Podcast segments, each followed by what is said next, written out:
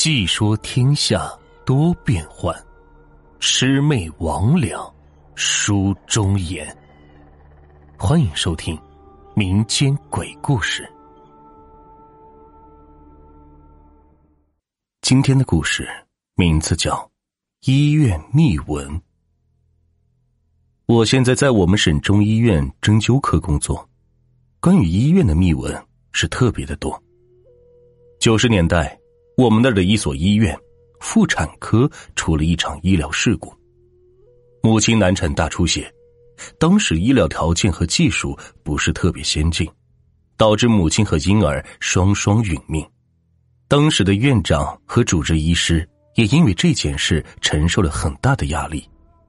老院长提前内退，主治医师也被调离了工作岗位，进入后勤部门工作。参与那台手术的医生、护士每晚都会做噩梦，厄运连连。尤其是在晚上，在那间手术室，总会有人看到有人影在走廊里来回的走动。还有一个地点是太平间的附近。有时候还会看到一个女子在太平间附近那棵桑树上抱着孩子梳头。后来又过了两年，当时的主治医师被调回到科室，在某个值班的晚上，他凌晨去查房的时候，路过手术室，看到那对在他手上丢掉性命的母子在手术室门口哭泣，他当时就吓疯了。再后来，那医院就把那栋楼给拆掉了。那个大夫都疯掉了，但是最后谁也不敢肯定，那个医生看到了什么。也许这一切都是真的，也许只是个传闻。最近这个传闻又开始风一样的传开了。哎，你们听说过那个传闻吗？哎呀，别再说医院那件事，好恐怖呢。这有什么呢？当初医院都拆掉重建了。刘小丽是医院的女护士，现在正在实习阶段。小姑娘对一切都是好奇的很，特别是医院的这些传闻。只见他嘿嘿一笑，对几个女护士说道：“今晚我值班，反正晚上闲着也是闲着，要不我们玩通灵游戏吧，把当初那一对母子给召唤出来。”胡来！这可是医院！我冲着刘小丽嚷嚷了一声，她没有说话了。我走之后，她冲我吐了吐舌头，表示不满。天渐渐黑了下来，天空上厚重的黑云给人一种压抑之感。今晚是我值夜班，医院病房还有一些病人。其实晚上基本上没什么事，都有护士看着。夜晚，我站在窗口边。点上了一根烟，遥望着黑夜。这夜天上没有月亮，只有少许几颗星星挂在夜空，那感觉就像是天空上扎了一个口子，星光从漏洞里折射出来。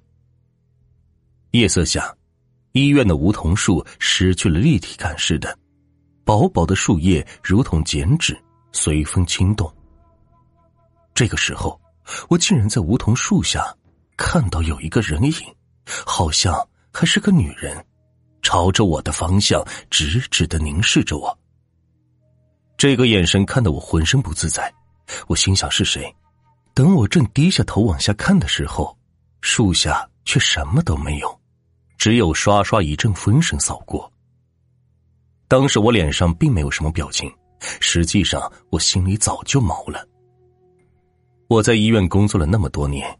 怪事我不是没有经历过，就比如说医院里常说的故事——棉花袄。就说住在医院的一位老太太做了一个梦，梦见两个长得很磕碜的人，尖嘴猴腮的抬着一口黑皮箱子，见人就问：“要不要花棉袄啊？”老太太看这两个人长得贼眉鼠脸的，感觉他们也不是什么好人。就摇头说不要，然后就躺下没理了。他躺下之后，听到那两人又把箱子抬到他旁边一个病床，问另外一个老太太要不要花棉袄。老太太听到花棉袄就答应要。再然后，老太太睡着了。不过等她醒来，已经是第二天了。原来昨天半夜，旁边病床的老太太已经死了。这事是怎么知道的呢？还是后来老太太自己说的？就问医院的护士和医生，有没有看到两个瘦巴巴、长得很磕碜的人，抬着黑皮箱子来卖衣服的人？医院的人都说没有看见。而且监控里也根本没有这两人。这是医院里最广为流传的故事。除此之外，还有许多奇怪的传闻，都已经不是密室了。而且要死的人是能够看到那些不干净的东西的。一想到这些事，我心里就特别发毛。这晚，刘小丽值班，不过晚上也没什么事了。要说这姑娘胆子还真是大。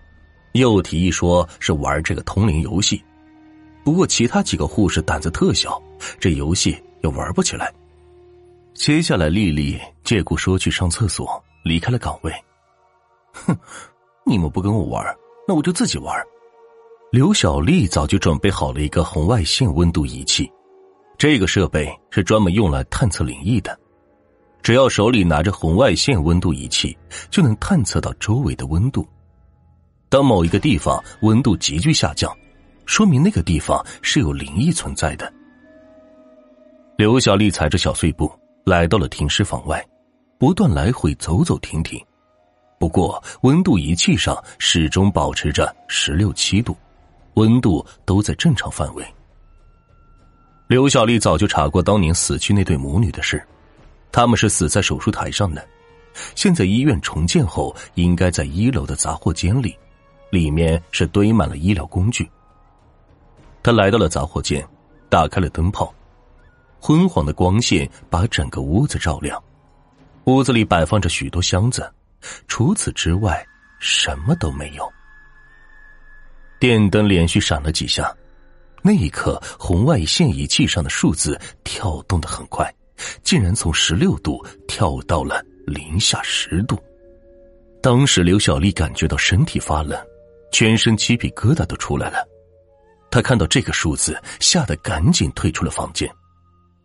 刘小丽回来后，似乎吓得不轻，脸色惨白惨白的，也不闹腾了，自己安安静静的坐在位置上，倒头就睡。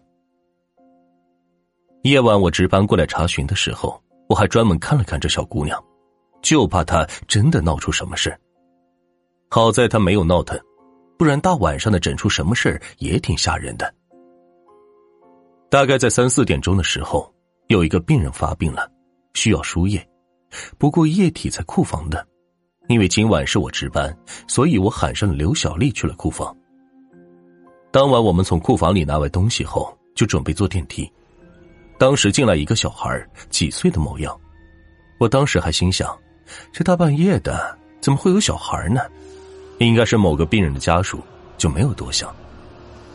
就在我们准备出门的时候，小孩说话了：“这姐姐身上怎么还背着一个人？不累吗？”刘小丽当场就吓得崩溃了，而我吓得脸都白了。